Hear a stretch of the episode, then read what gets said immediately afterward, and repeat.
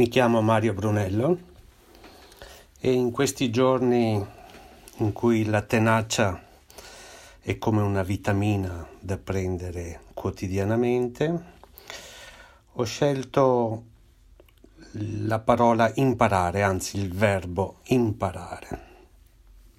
E io imparo sempre per qualcosa.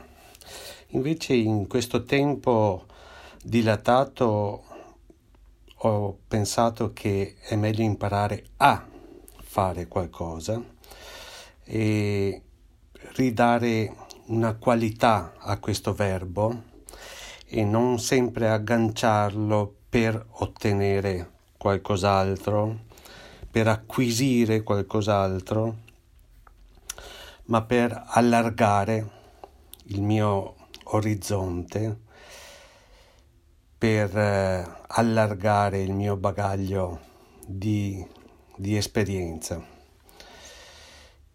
Imparo perché ho tempo, ma imparo a distribuire il tempo.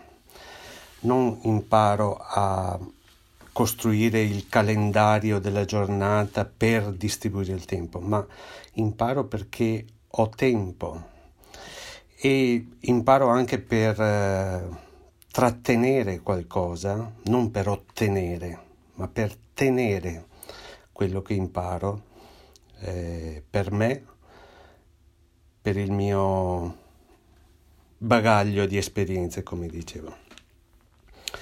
E imparo anche non in fretta, come ultimamente accade, anzi si è spinti sempre di più a imparare in fretta, metodi per imparare in fretta, tecniche per imparare tutto.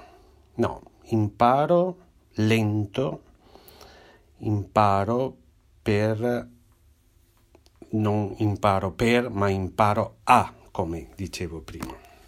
E posso anche legare questo verbo a, per esempio, ai 5 sensi. In questi giorni ho cercato di sviluppare, di imparare appunto a guardare a fondo, guardare in un solo punto. Molte volte si vedono gli animali che guardano in un solo punto. Ecco, imparare a guardare, imparare ad ascoltare.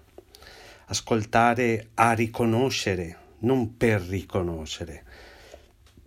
Riconoscere un suono, riconoscere una melodia, riconoscere un'atmosfera, riconoscere un tempo, un'epoca. Imparare ad annusare. Si impara perché ricorda, fa ricordare. Imparare a toccare i limiti delle cose, i limiti del proprio corpo. Imparare a gustare, e si immagina, si possono immaginare tante cose, tante provenienze, tante culture. Ecco, in questo tempo in cui la tenacia è la vitamina quotidiana, imparare è la ginnastica quotidiana. E tenacia sembra quasi superfluo, perché imparare richiede ritmo e richiede tempo lento.